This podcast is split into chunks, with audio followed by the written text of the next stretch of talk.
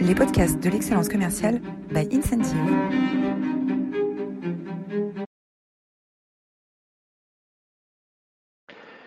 Bonjour à toutes, bonjour à tous. Euh, ravi de vous retrouver pour cette nouvelle édition des masterclass de l'excellence commerciale.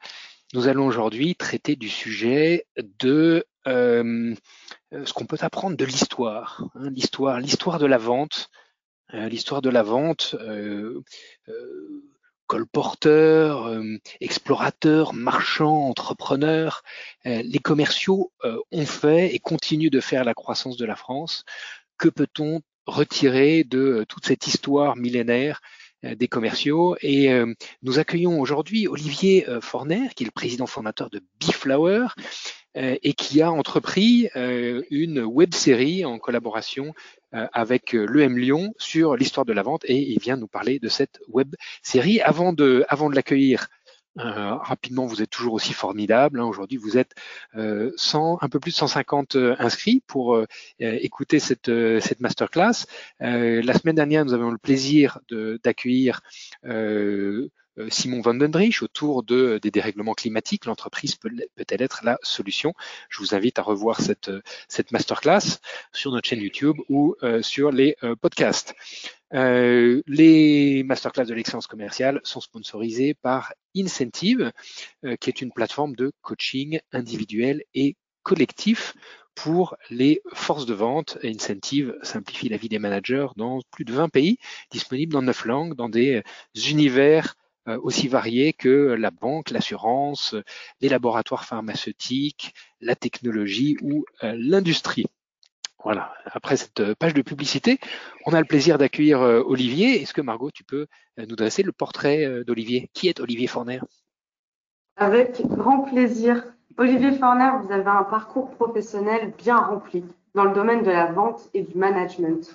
Vous avez été chef des ventes, directeur commercial, puis directeur général. Vous devenez ensuite consultant en efficacité commerciale. C'est là que vous faites le constat du lien entre la performance commerciale et quatre composantes qui, placées en rond et dessinées sur une nappe en papier, avaient pour l'apparence d'une fleur. C'est ainsi pour l'anecdote que Biflower est né fin 1999. Biflower, vous en êtes le fondateur, directeur. C'est un cabinet de conseil et un organisme de formation professionnelle un peu différent des autres. Vous croyez fort au management moderne, au plaisir, au partage, à la confiance. Votre credo, faciliter et accélérer la transformation des entreprises. Fort de cette expertise commerciale, vous faites un constat, le peu d'estime que les Français portent aux vendeurs. C'est vrai, le métier est de plus en plus décrié, les jeunes partent tous en marketing. Olivier, vous aimez l'histoire et vous avez une idée pour revaloriser les commerciaux. Vous coécrivez une web série en partenariat avec l'EM Lyon et Laure Bigard sur l'histoire de la vente pour redonner ses lettres de noblesse à cette belle profession qui s'inscrit apparemment dans la lignée des colporteurs antiques. Olivier, c'est donc un plaisir de vous recevoir dans nos masterclass de l'excellence commerciale. Vous allez nous faire un lien entre le passé de la vente et son futur. Bonjour Olivier, bravo. Bravo pour ce, pour ce beau, beau parcours. Alors, c'est quoi cette idée de web série sur l'histoire de la vente, Olivier? Ah bah, c'est une idée assez simple, hein. c'est comme tu le dis, c'est de retracer l'histoire de la vente. On a créé euh, une dizaine d'épisodes euh, qui euh, finalement se, se, diffusent un petit peu à la mode des, des séries comme Netflix, euh, semaine après semaine. Et puis bah, à un moment, tout sera disponible sur notre chaîne YouTube. Euh, on, on, a fait 11 épisodes qui sont plutôt des épisodes historiques et puis on s'est projeté un petit peu aussi dans le futur. Euh, en se disant bah, qu'est-ce que peut devenir euh, le vendeur de, de demain? Est-ce qu'il disparaîtra ou est-ce qu'au contraire il sera encore plus, plus essentiel à, à l'économie? Euh, mais peut-être qu'on peut montrer rapidement finalement un extrait qui, qui permet de, de, bien comprendre qu'est-ce que peut être ou comment est-ce que se concrétise cette, cette web série. Eh bien, c'est parti. C'est l'épisode 2 de l'histoire de la vente.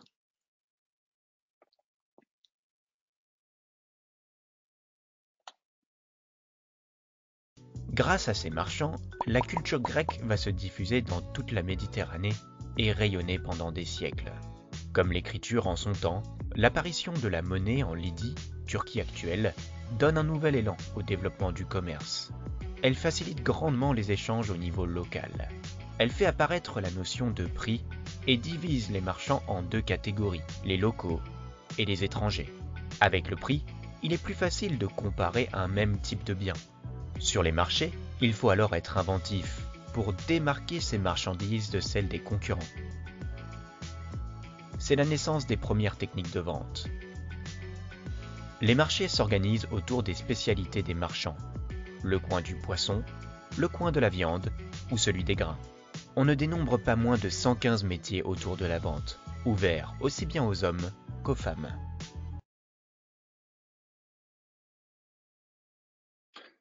Voilà un rapide extrait, hein, bien sûr, de, ce que, à quoi peut ressembler en fait finalement cette web série. Ah bon, ça donne envie en tout cas, ça donne envie. Donc tu fais cette web série avec euh, Laure euh, Guigard, qui est doctorant, qui fait des recherches sur les métiers de la vente. Toi, tu es issu d'une famille de vendeurs, tu es passionné. Euh, vous trouvez euh, ensemble l'énergie commune pour entreprendre ce beau projet. Qu'est-ce que, tu as appris en, tournant cette web série? Bah, euh, finalement, euh, plein de choses, euh, parce que c'est vrai que, que, cette recherche a été passionnante. Mais finalement, le, le, le point clé, c'est que la vente, elle est complètement inhérente à notre histoire. en fait, une chose que j'ai trouvé moi assez extraordinaire dans cette recherche, c'est que les commerciaux se sont finalement toujours adaptés à leur époque, à leur environnement, qu'à chaque nouveauté, ils ont su euh, les adapter, alors que c'est vrai que il y a, d'autres personnes qui, résistent. Eux, au contraire, se sont toujours euh, adaptés. Et puis finalement, les vendeurs que souvent on décrit, ben, se sont toujours, toujours révélés euh, hyper connectés à leur époque. Après, donc, ils ont été effectivement euh, très inventifs, hein, que ça soit dans l'univers du retail, hein, sur le B2C ou sur, euh, sur le B2B. Et, et, on voit que finalement, les entreprises ont toujours dû innover pour, pour s'adapter et que les commerciaux, bah, grosso modo, ils ont suivi et plutôt rapidement euh, et toujours de façon assez efficace. Et puis moi, ce qui m'a surpris et ce qui nous a surpris avec l'or, finalement, c'est que bah, il y a un peu une grande injustice parce qu'en fait, finalement, peut chercher, il n'y a aucun bouquin, aucun bouquin qui ne traite le sujet de l'histoire de la vente, alors que bah, finalement, c'est ce qui a construit euh, nos civilisations, on le voit bien dans la, dans web série. Et alors, euh, ce qui, t'a aussi marqué, c'est l'inventivité hein, de, ces, premiers colporteurs, de ces premiers entrepreneurs euh, qui sillonnent les routes de France. Bah, oui, en fait, euh, l'histoire de la vente, elle remonte un petit peu presque à la naissance de, de l'humanité, parce que finalement, euh, bah, si on reprend le bouquin de qui a, a, fait couler beaucoup d'encre, euh, Sapiens, hein, de, de, Harari, on voit bien que à l'âge de pierre, on est des chasseurs-cueilleurs hein, qui, qui, qui sommes dépendants de, de, la nature, et en fait, euh, on a besoin déjà de, de, faire des échanges. Alors là, à l'époque, ça se fait plutôt sous la forme d'offrandes hein, pour euh, traverser un, territoire étranger.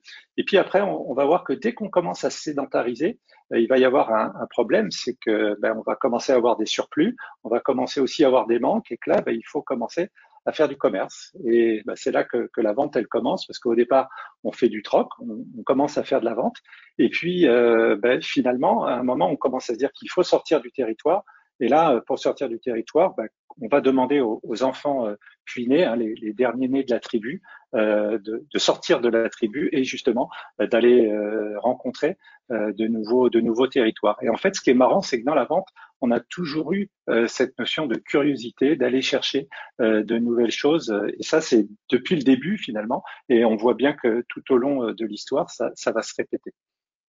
Donc les premiers, les premiers commerciaux, tu nous dis que ce, ce sont les enfants les enfants qu'on envoie euh, euh, rencontrer d'autres tribus?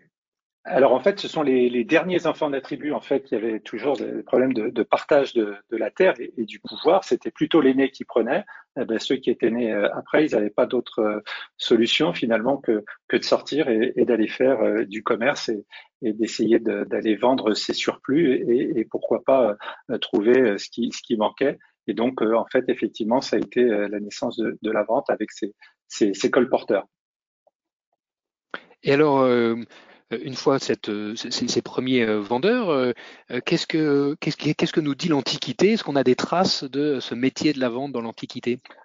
Ah oui, on a un paquet de, on a un paquet de traces en fait, hein, et, et, en fait, ce qu'on ce qu'on peut voir, c'est que euh, finalement la, la, vente, elle, elle, elle, elle, va aider à se créer les, les, grandes civilisations. Si on prend par exemple les Grecs ou les Romains, ça a été des, des populations euh, qui, qui, ont créé des civilisations, et euh, ces civilisations ont pu s'exporter euh, grâce euh, ben, aux marchands qui ont commencé à, à créer des comptoirs, qui sont aventurés dans les terres Et, là, on commence à voir effectivement émerger une nouvelle, nouveau typologie de vendeurs, ce qu'on appelle les, marchands. Donc les, les Grecs, finalement, au départ, ils construisent des bateaux ils vont commencer à, voyager et c'est grâce à ça qu'ils vont pouvoir euh, euh, exporter leur culture en euh, essayant de vendre leurs produits aux, autres, aux autres civilisations. Et c'est eux qui inventent par exemple le métier de, grossiste. Hein. c'est eux qui vont commencer à mettre les premières lois pour, pour encadrer le commerce. C'est eux qui vont aussi bah, profiter de l'apparition de, la, monnaie. Et, ça, ça va complètement bouleverser euh, le commerce, ça va l'accélérer. Euh, et c'est eux qui mettent en place cette logique de marché avec euh, les corners. Hein. Aujourd'hui, on le retrouve dans les grandes dans les grandes surfaces, mais les, Grecs l'avaient l'avaient déjà l'avaient déjà inventé. Puis alors, quand les Romains commencent à, à, se lancer un petit peu aussi à travers la conquête du monde, ben, eux, ils vont complètement faire exploser le commerce. ils vont augmenter le périmètre, hein, aussi bien au niveau des, des produits que, que, de la, que de la géographie. Puis bah, malheureusement, euh, il y a euh, des invasions barbares, c'est la fin de l'Empire romain, et là, pour le coup, le, commerce s'arrête, c'est la fin du, commerce. Et ça va être long, hein, ça va être long à, remonter. Euh, là, pour le coup, le christianisme s'empare un petit peu du, sujet, prend beaucoup de, pouvoir. Elle voit plutôt d'un mauvais œil la possession matérielle, et, et finalement, ben, euh, le commerce euh, a tendance à, à, à se mourir. Et c'est finalement euh, l'islam qui va réveiller un petit peu le, le commerce parce que là, pour le coup, le marchand, il a, il a plutôt un rôle respectable et ils vont redonner une nouvelle essor au commerce. Et c'est marrant parce que d'ailleurs, il y a des mots arabes qui sont restés dans notre, dans notre jargon. Peut-être que vous l'ignorez, mais par exemple, le mot tarif, ça vient de l'arabe. D'accord. Et alors, quand est-ce que le commerce va retrouver ses lettres de noblesse euh, en, Europe occidentale? Ben, euh, au Moyen Âge, en fait, juste avant la Renaissance, et bien sûr pendant la Renaissance, hein, c'est les grandes époques euh, des marchés, des foires, c'est l'époque de, Marco Polo hein, qui part à la conquête du monde, Christophe Colomb, Magellan, etc. Pourquoi? Parce que finalement, on cherche de nouvelles recherches et de nouvelles richesses, pardon, et on va favoriser le, commerce. Et c'est à ce moment-là aussi que, que va naître quelque chose qui nous a profondément marqué et qui continue à nous marquer, les magasins.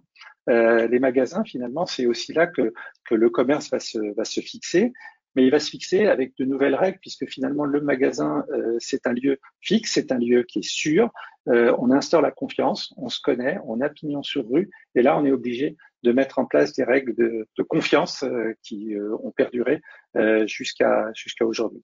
Puis après, bien sûr, tu as Louis XIV, etc., qui, qui va encore une fois accélérer le commerce.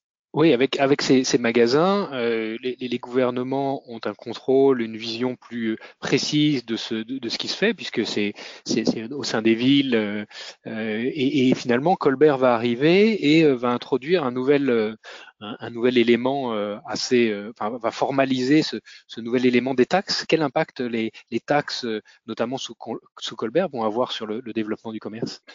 Ben, en fait, finalement, euh, va plutôt avoir un, aspect positif parce que euh, on voit bien sous, sous Louis XIV et, avec Colbert, en fait, le, commerce continue à s'accélérer, mais aussi parce qu'il y a des causes euh, assez fortes. On, met en place, on, on, va chercher euh, de nouveaux marchés, on met en place les manufactures, on veut valoriser le, Made in France hein, déjà déjà à l'époque, et on va faire exploser, dans le bon sens du terme, des villes côtières comme Marseille, comme Saint-Malo parce que bah, on veut exporter.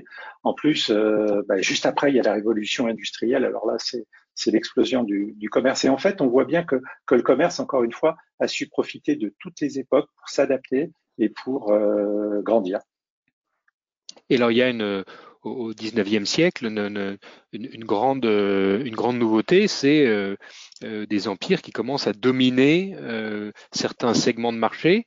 Euh, avec l'apparition des, sujets de concurrence euh, euh déloyale, de monopole. Euh, comment est-ce que le, le, le commerce s'aborde à la fin du 19e siècle?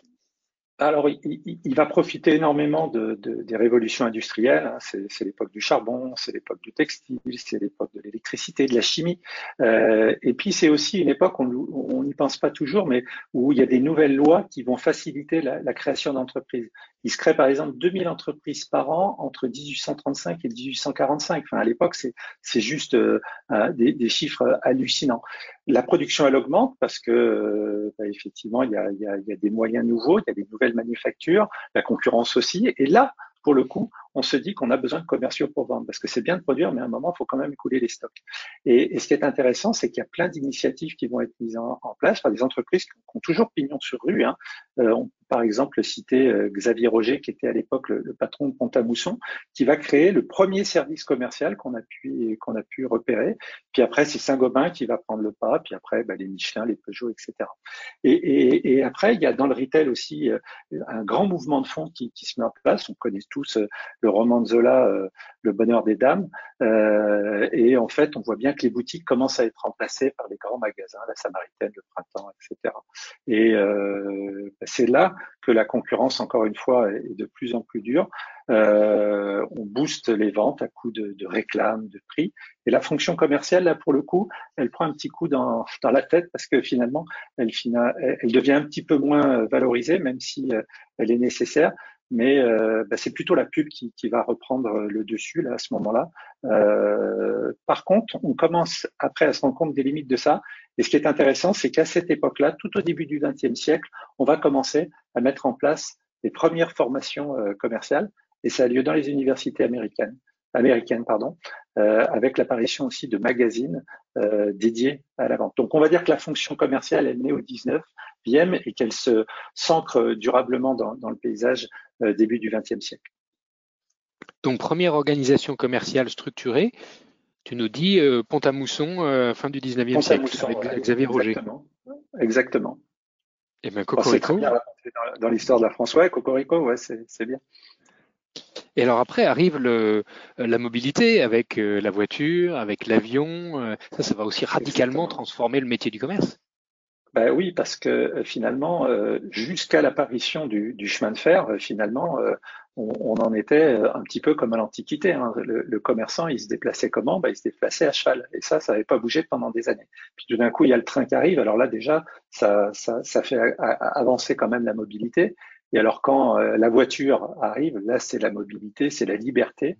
Euh, après il y a l'avion, donc on agrandit les territoires. Et c'est là en fait que commencent à naître les premiers managers, parce que finalement, comme on a des territoires plus grands, bah, il faut manager, il faut piloter euh, tout ça, parce qu'on met plus de, commerciaux. Et, et, ce qui est hallucinant, c'est la vitesse à laquelle les commerciaux vont s'emparer de tous les outils modernes qu'on leur met à leur disposition. On leur a mis le télégraphe, ils l'ont pris. On leur a mis le téléx, ils l'ont pris. On leur a mis le public postage, ils l'ont pris. On leur a mis le téléphone, ils l'ont pris. Puis après, c'est Internet, le CRM, les réseaux sociaux, les outils comme Incentive, hein, bien sûr. Mais en fait, on, voit bien à la vitesse à laquelle ces commerciaux, souvent décriés, sont capables de, de, de s'approprier et de mettre en œuvre. Moi, ça m'hallucine. Donc euh, le commercial comme entrepreneur hein, pendant euh, toutes ces années jusqu'au 19e siècle finalement. Au 19e siècle, on structure des organisations commerciales et les commerciaux qui sont toujours euh, dans l'innovation pour essayer de trouver des nouveaux moyens de développer leur, business. Tu nous as dressé là finalement quasiment deux millénaires d'histoire du commerce. Est-ce qu'il y a une époque on a eu des meilleurs commerciaux euh, qu'à d'autres époques, au-delà euh, des, moyens techniques mis à leur disposition. Est-ce qu'il y a des âges d'or de la fonction commerciale? Ben, en, fait, c'est encore une fois quand on fait les, recherches, on se rend compte qu'il n'y a pas grand-chose hein, qui a été publié, donc on a été vraiment obligé de, chercher. grosso modo, ben, on retrouve assez peu de noms de vendeurs qui, apparaissent. Alors même si là depuis des années on fait des films plutôt plutôt rigolo sur euh, sur euh, sur des commerciaux célèbres. On peut penser euh, au Loup Wall Street qui, a, qui, a, qui, a, fait qui a défrayé la chronique et qui est plutôt une caricature de la vente, même si effectivement Jordan Belfort a quand même fait fait des, une carrière de, de vendeur incroyable. Mais après, c'est vrai que on, a des, des vendeurs finalement un petit peu à toutes les époques, mais ils restent finalement assez assez discrets. Aujourd'hui, euh, quand on vend euh, des avions euh, Airbus ou, ou Dassault, ben, finalement, on ne connaît pas le nom des, vendeurs, hein, ils ne sont pas mis sur le, devant de la scène. Par contre, ce qu'on a retrouvé, c'est qu'effectivement, au 19e siècle, par exemple, il y a eu des initiatives assez hallucinantes. Et moi, il y a un gars, j'ai envie de vous partager un, contenu qu'on a mis là. C'est un tout petit extrait sur sur sur un des épisodes. C'est l'épisode 6, je crois, où on voit un, un commercial, enfin commercial, un potier anglais qui s'appelle euh, Josiah Wedgwood, qui est d'ailleurs une entreprise qui existe toujours, qui va innover considérablement pour vendre ses poteries. Et peut-être qu'on peut regarder rapidement euh, le, le, comment dire l'extrait. Euh, si c'est parti. C'est parti pour l'épisode 6. autour de Joshua Wedgwood. Exactement. L'histoire du potier anglais Joshua Wedgwood illustre parfaitement le retentissement de toutes ces évolutions sur la vente. Pionnier des techniques de vente modernes, cet entrepreneur hors pair ne cesse d'innover et d'être copié. Il sait jouer sur les leviers promotionnels avec des remises, un acheté, un offert ou des échantillons. Visionnaire, il embauche un manager des ventes pour diriger son activité londonienne et une force de vente intégrée itinérante. Sa réussite est sans doute due à son sens des affaires, mais également au contexte de l'époque. L'Angleterre est un petit pays, densément peuplé, sillonné de canaux, un type d'infrastructure favorable à la circulation des marchandises fragiles, comme les poteries. Alors, Joshua Wedgwood, en, innovateur du, management commercial, euh, donc l'Angleterre. 18e siècle, hein 18e siècle. 18e siècle. 18e siècle. Donc euh, l'Angleterre, comme les Pays-Bas, comme le Portugal, euh, grand pays de par leur accès à la mer, grand pays de, de, de, de commerçants. en France, on a une vision un peu plus compliquée de la vente. Eh oui, c'est. J'aime bien le mot compliqué. J'aime bien le mot compliqué parce que, bah, grosso modo, on a globalement de bons vendeurs en France. Hein. Moi, j'utilise par exemple dans mon entreprise des, des tests d'assessment euh, qui sont utilisés mondialement et je me suis toujours posé la question et j'ai interrogé l'éditeur en disant tiens, est-ce qu'il y a des différences notables entre les différents pays? Et grosso modo, euh, la légende qui voudrait que les vendeurs américains soient meilleurs que les vendeurs français, euh, c'est faux. Ils sont pas meilleurs. Euh, ils ont des, il y a des différences, hein, mais ils, ils sont pas meilleurs. Par contre, ce qui change, à mon sens, c'est la vision du, du métier. moi, je raconte souvent l'anecdote. J'ai une, j'ai une question pour toi, Roland. Euh, est-ce que tu sais comment on dit une carte de visite en, anglais? Business card. Ben voilà, tu as tout compris. En France, on fait des visites. Aux États-Unis, en Angleterre, dans le monde anglo-saxon, on fait du business. Et en fait, c'est cette vision euh, qui change complètement. En France, on a une aversion au risque. Une deuxième, une deuxième question pour, euh, pour toi qui est, qui est un, un, un, fin anglophone. Comment est-ce qu'on dit prendre un risque en anglais? Elle est plus dure celle-ci. Allez, ça, c'est, take a chance. Uh, take a chance, take a chance, bien voilà, sûr. Ben voilà. Tu vois, en, en, en, France, on prend des risques. Quand tu es dans le monde anglo-saxon, on, on, prend une opportunité, on prend sa chance. Et en fait, je pense que ça change complètement euh, le, le, filtre. Après, c'est vrai que le mot vendeur, il n'est pas forcément très très valorisé euh, en, en, France. Hein, c'est, on dit souvent vendeur-voleur. Hein, c'est, c'est, on l'a tous entendu, celle-ci. Et grosso modo, ben, c'était un petit peu le sujet qu'on avait avec le M hein, c'est qu'on voit bien les, les, écoles de commerce, elles, euh, elles, se nomment la plupart du temps école de management. Euh, et tes, enfants, ils ont tous les trois. Tes, enfants, ils ont tous les trois fait une école de commerce. Est-ce qu'ils sont vendeurs? Non. J'ai trois enfants, ils ont tous les trois fait une école de commerce et tous les trois une école de commerce différente. Il n'y en a aucun qui est vendeur. Et, pourtant, euh, il y a de quoi être fier de, nos réussites commerciales. Encore une fois, les, avions Airbus, les, avions d'assaut, euh, euh, il faut bien les construire, mais, à un moment, il faut aussi les, vendre. Et c'est pas nos politiques hein, qui, font les négos, hein, qui font tout le boulot. Ce sont les commerciaux. Et ça, on l'oublie trop souvent. Donc, moi, je crois que la vente, il faut pas l'oublier. Elle est au cœur du système économique. Euh, par contre, ce qu'il faut, c'est qu'on redonne euh, le goût de la vente à, nos enfants, à nos, étudiants, euh, et puis aussi qu'on redonne la fierté du métier de vendeur à, ceux qui le, qui le, font, parce que le vendeur, c'est pas Jean-Claude Convenant, c'est, c'est pas le beauf qu'on a bien voulu nous, nous décrier à tout moment. Euh, et, et je sais pas si, enfin, moi j'avais vu un film il y a quelques années qui s'appelle Le Vendeur, je crois, et, et à un moment il y a le vendeur qui discute avec une prostituée, et la prostituée qui lui dit quand même que on fait le même métier. Hein. Donc voilà peut-être l'image qu'on a de, de, la vente. C'est assez dramatique. Et, et tout l'objectif qu'on a eu avec euh, cette histoire de la vente, c'est encore une fois de montrer à quel point ce métier est, est un métier qui est inhérent euh, au progrès, que c'est un métier qui, qui, qui, a toujours vu des gens passionnés euh, avancer et faire avancer le monde. Alors, qu'est-ce que les directeurs commerciaux qui nous écoutent euh, peuvent apprendre de cette web série? Quels seraient les, les, les, arguments de vente pour que tout le monde se précipite sur cette web série en quittant les masterclass? Ouais, Moi, j'ai souvent tendance à dire que pour savoir où, où on va, c'est bien de savoir d'où on vient. Donc, euh, bah, je pense qu'il y a il y a un vrai enjeu avec euh, avec cette histoire de la vente, c'est de de redonner euh, finalement l'amour du métier, d'être fier euh, de ce que ce métier a, a pu apporter. Moi, franchement, si j'étais Dirco, je crois que j'inscrirais tous mes commerciaux à cette web série et, je m'amuserais à les faire réagir. Euh, tu sais, moi je dis souvent que pour être un bon vendeur, faut, faut, faut de l'enthousiasme, faut de la confiance en soi, et, et je pense que cette cette web série peut, peut y contribuer, euh, parce que c'est de là que vont finalement toutes les qualités indispensables qu'on demande aux, vendeurs d'avoir euh, aujourd'hui, avoir confiance en eux.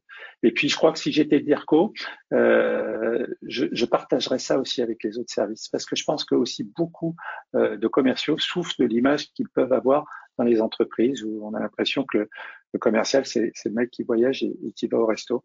Euh, non, c'est aussi euh, un gars qui, transpire. Hein. On l'a vu aussi pendant la crise sanitaire.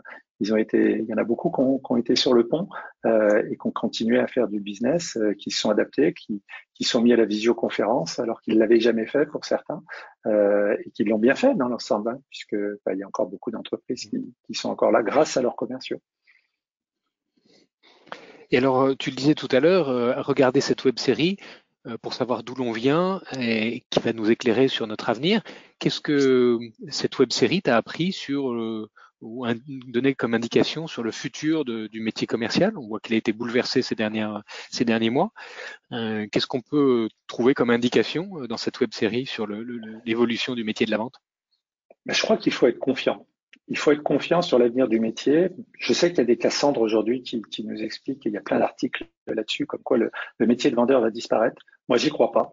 Euh, je crois qu'au contraire, euh, c'est un métier qui, va encore une fois se, réinventer. Euh, on a une nouvelle génération hein, qui, qui, vont devenir vendeurs, mais qui vont utiliser les, nouveaux codes. Et aujourd'hui, on voit qu'il y a plein d'influenceurs sur les réseaux sociaux. Ben, pour moi, ce sont les nouveaux, les nouveaux vendeurs, parce que la plupart du temps, ils, vendent quelque chose. Après, ce qui est clair, c'est qu'il y a les nouvelles technologies qui, arrivent, l'intelligence artificielle, euh, il y a la 5G, la 6G, euh, tout ça va, donner, euh, je dirais, un nouveau rôle aux vendeurs et probablement vont leur donner de la valeur ajoutée. Donc, ce qui est clair, c'est que le, le, rôle très transactionnel qu'ils ont eu pendant des années et qu'ils ont encore aujourd'hui va évoluer vers probablement un rôle de facilitateur, vers un rôle aussi relationnel. Et, et, moi, je suis très confiant parce que le monde change, mais que les commerciaux euh, aussi, ils changent. Euh, on parle aujourd'hui beaucoup d'expérience client. Et, et, je pense que même si les outils, les technos, elles favorisent l'expérience client, tu peux avoir tout ce que tu veux, mais si à un moment, tu as un mec qui te sourit, bah, finalement, euh, c'est le moment d'enchantement. Alors que si tu as un mec qui te fait la gueule, pardon, hein, c'est le moment, c'est l'irritant qu'il ne fallait pas avoir. Et le produit peut être excellent, euh, la techno excellente. Si tu as un vendeur qui te parle mal, ça marche pas. On voit de plus en plus euh, d'ubérisation de, certains métiers. Euh, Est-ce que tu crois à l'ubérisation du métier de la vente, c'est-à-dire euh, qu'on aura des commerciaux indépendants qui remplaceront progressivement les organisations commerciales structurées? Moi, je crois que, oui. On, y revient. On a eu la grande époque du, VRP. Voyageurs représentants placiers. Je pense qu'on aura des, probablement des, vendeurs plus autonomes, plus responsables, euh, qui vont effectivement pour certains être indépendants. Et bah, ça changera pas grand-chose. Hein. Euh, certains resteront salariés, d'autres de, deviendront indépendants. Mais encore une fois, ce que je pense qui est important de retenir, c'est que le futur de la vente, c'est un vendeur qui est au centre de la création de valeur pour son entreprise, pour l'entreprise pour laquelle il travaille, et, et surtout pour son client.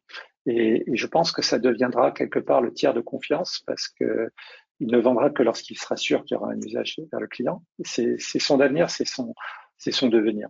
J'en suis persuadé. Vive la vente. Exactement. Exactement.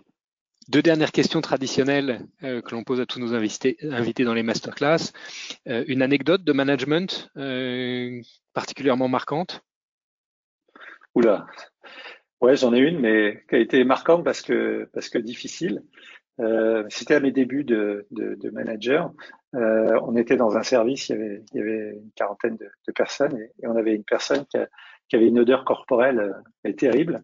Personne voulait aller lui dire et bah, c'était moi le manager, donc c'est moi qui a été lui, lui, qui a dû aller lui parler. À l'époque, il n'y avait pas Internet. J'avais essayé de trouver dans les bouquins comment est-ce qu'on explique ça eh ben, j'avais essayé de faire parler mon cœur et de lui expliquer simplement et ça avait plutôt bien marché. Et, et je m'en suis rappelé parce que je crois que ça a été une des situations les plus, enfin, les plus inédites que j'ai eu à traiter. Oui, avec, euh, avec toujours beaucoup de beaucoup d'appréhension quand on est jeune manager pour adresser des sujets un peu délicats, très personnels comme, euh, Bah oui, parce que tu veux pas vexer la personne et puis en même temps tout le monde te met la pression et personne veut, veut monter au créneau. Quoi. Mais bon, c'est un peu c'est un peu ton rôle. Hein. Une citation qui t'inspire? Ah, une citation. J'en ai deux. J'ai le droit à deux? T'as le droit à deux. ah super. Donc il y en a une que j'utilise toujours, c'est euh, il faut euh, oser d'abord et doser ensuite. Ça, c'est pour les commerciaux qui, qui n'osent pas. Euh, et il y en a une aussi que j'aime beaucoup, c'est que on dit toujours que l'espoir fait vivre, mais moi je dis que l'espoir c'est la mort du vendeur, parce que c'est c'est pas de l'espoir qu'il faut quand on vend, c'est des certitudes. C'est des certitudes. Très bien. Et bien sûr, ces certitudes, un immense merci, euh, Olivier. Euh, quelques, quelques éléments euh, complémentaires hein, de, pour aller plus loin, des idées bonus. tu mentionnais le, le, le, fameux livre de Yuval Harari, Sapiens, une brève histoire de l'humanité, qui retrace en partie euh, le, euh, les parcours que tu nous as euh, décrits de l'évolution des transactions entre les, entre les groupes humains. Un, un, bon article sur la perception de, du métier de vendeur par ceux qui s'y destinent, de Franck Gavoil, Fanny Juliette Poujol et Béatrice Siedou-Martin, paru en, en 2017.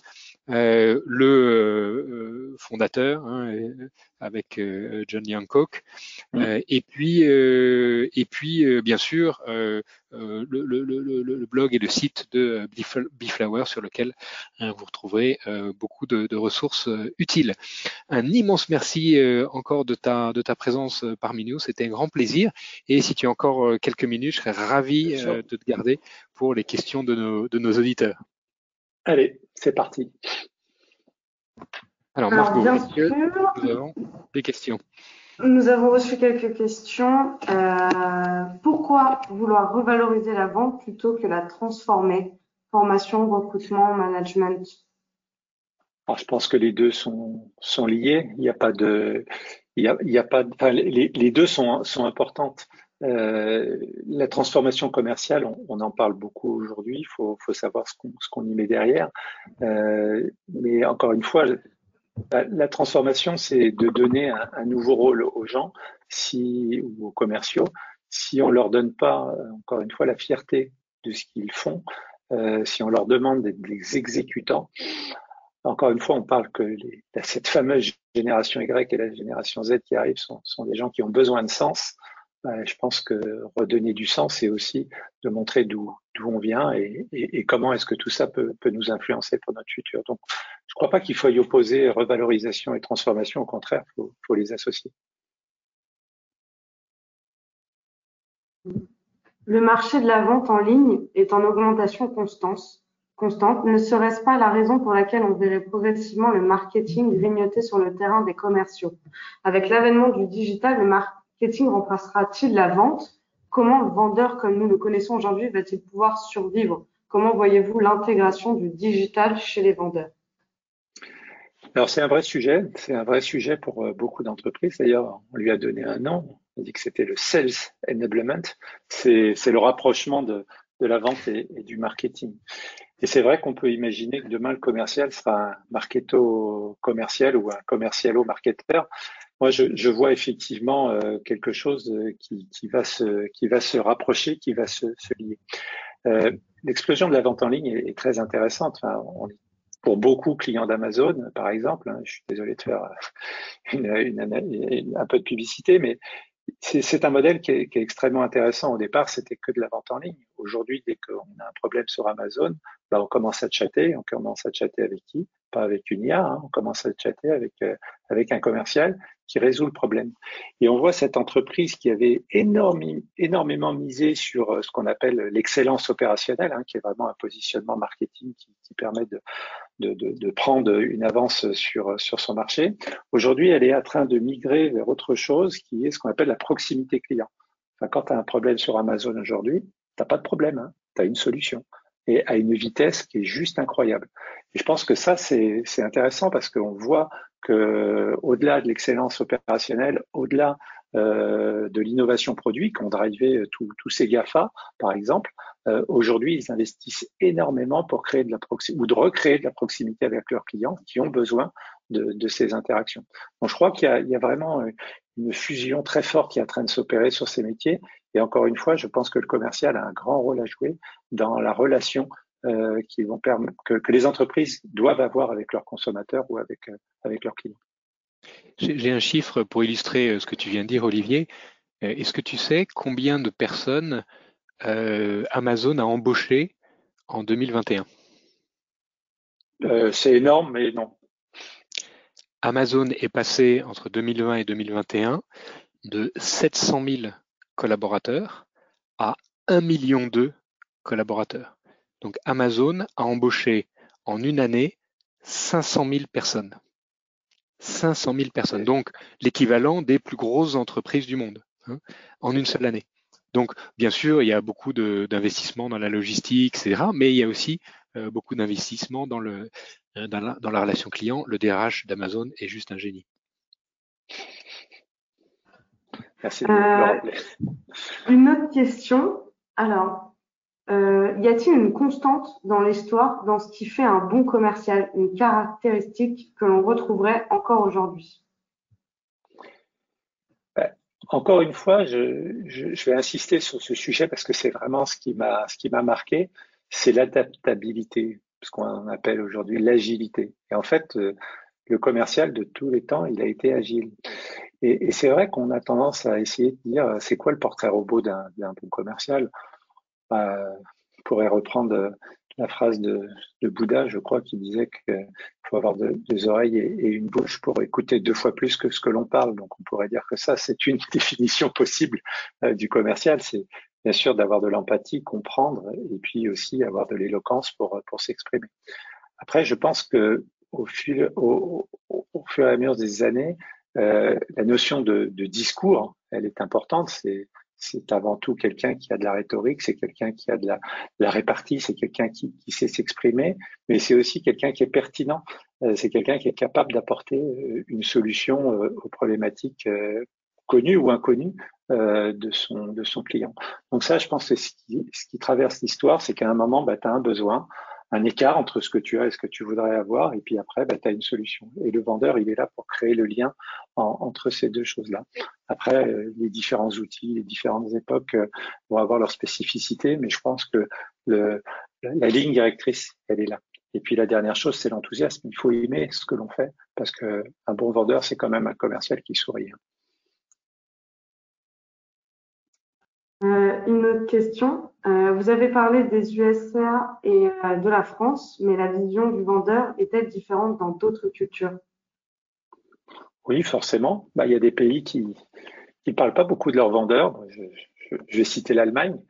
L'Allemagne, quand tu regardes le, déficit de la France et l'excédent commercial de, l'Allemagne, tu dis que finalement, il, doit y avoir des bons commerciaux en Allemagne parce qu'à un moment, c'est quand même le résultat qui, nous donne. Donc je pense qu'il y a des, des pays euh, qui effectivement ont des réputations euh, de, mauvais vendeurs ou de, de, bons vendeurs, mais je pense que ce ne sont que des réputations. Encore une fois, moi j'ai avec euh, l'outil qu'on utilise d'assessment, il est utilisé dans 35 pays, hein, donc j'avais vraiment essayé de, comprendre s'il y avait des différences entre les pays. Il n'y en a pas. Il n'y en a pas. On a à peu près la même chose. Et, et d'ailleurs, c'est assez amusant parce que quels que soient les outils qu'on utilise pour comprendre les styles de communication, les styles interpersonnels, les personnalités, on essaye toujours de se dire, bah, tiens, il doit y avoir des différences dans les pays. Bah, dans les grandes, sur la réputation, oui, mais quand on regarde les datas, les chiffres, non. Donc non, il n'y a pas de meilleurs vendeurs dans certains pays. Il y a des perceptions de la vente différentes, oui.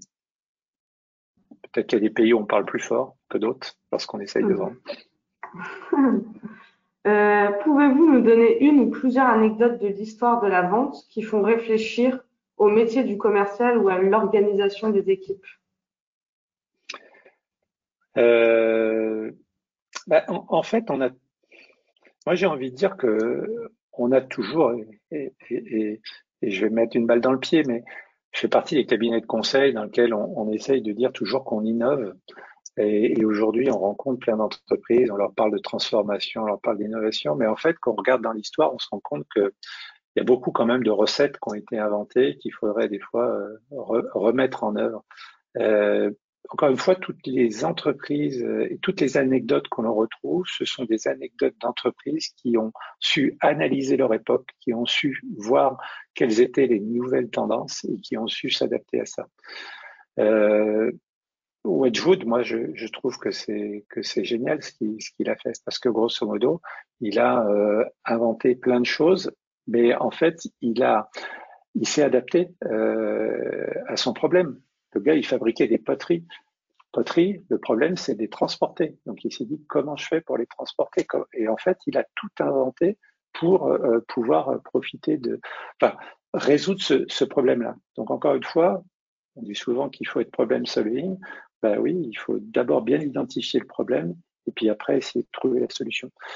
Donc euh, la, la, web série elle est gratuite. Hein. Inscrivez-vous, vous recevrez les, comment dire les, épisodes. Il y en a il y en a 11 sur l'histoire, il y en a un douzième sur la sur la prospective. Ça paraît ça a commencé il y a une dizaine de jours à, être diffusé. Et si vous vous inscrivez, je crois qu'on va diffuser l'adresse dans le dans le replay. Euh, vous recevrez tous ces épisodes, vous verrez, et puis chacun trouvera l'inspiration là, où il voudra. Mais moi, ce qui m'a vraiment marqué, encore une fois, c'est cette agilité. Désolé de, me répéter, mais c'est tellement fort que, je ne peux pas faire autrement. Euh, une dernière question euh, d'un de nos auditeurs. Un conseil pour se débarrasser de l'image du requin, du baratineur? Si je l'avais, je l'aurais appliqué. Hein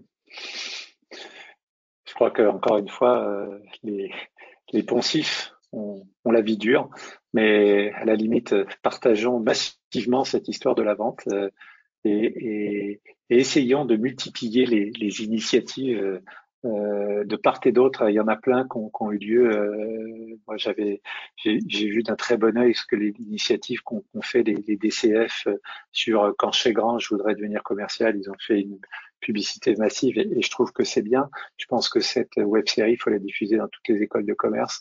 Euh, je pense qu'il faut qu'on puisse témoigner encore une fois. Euh, le, vendeur Jean-Claude Convenant moi, personnellement, j'en ai jamais rencontré, hein. ou alors c'était il y a très longtemps.